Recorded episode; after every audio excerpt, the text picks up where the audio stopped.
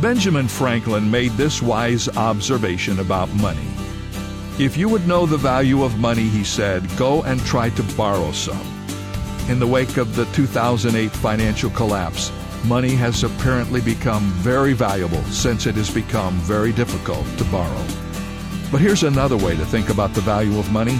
See if it will purchase the most important things in life, like happiness, respect, joy, peace, and eternal life.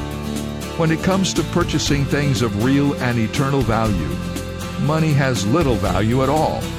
Jesus warned about pursuing money at the expense of our very soul. And this is David Jeremiah encouraging you to get on the road to new life. Discover God's perspective on money on Route 66. Route 66, driving the word home. Log on to Route66Life.com. Start your journey home today.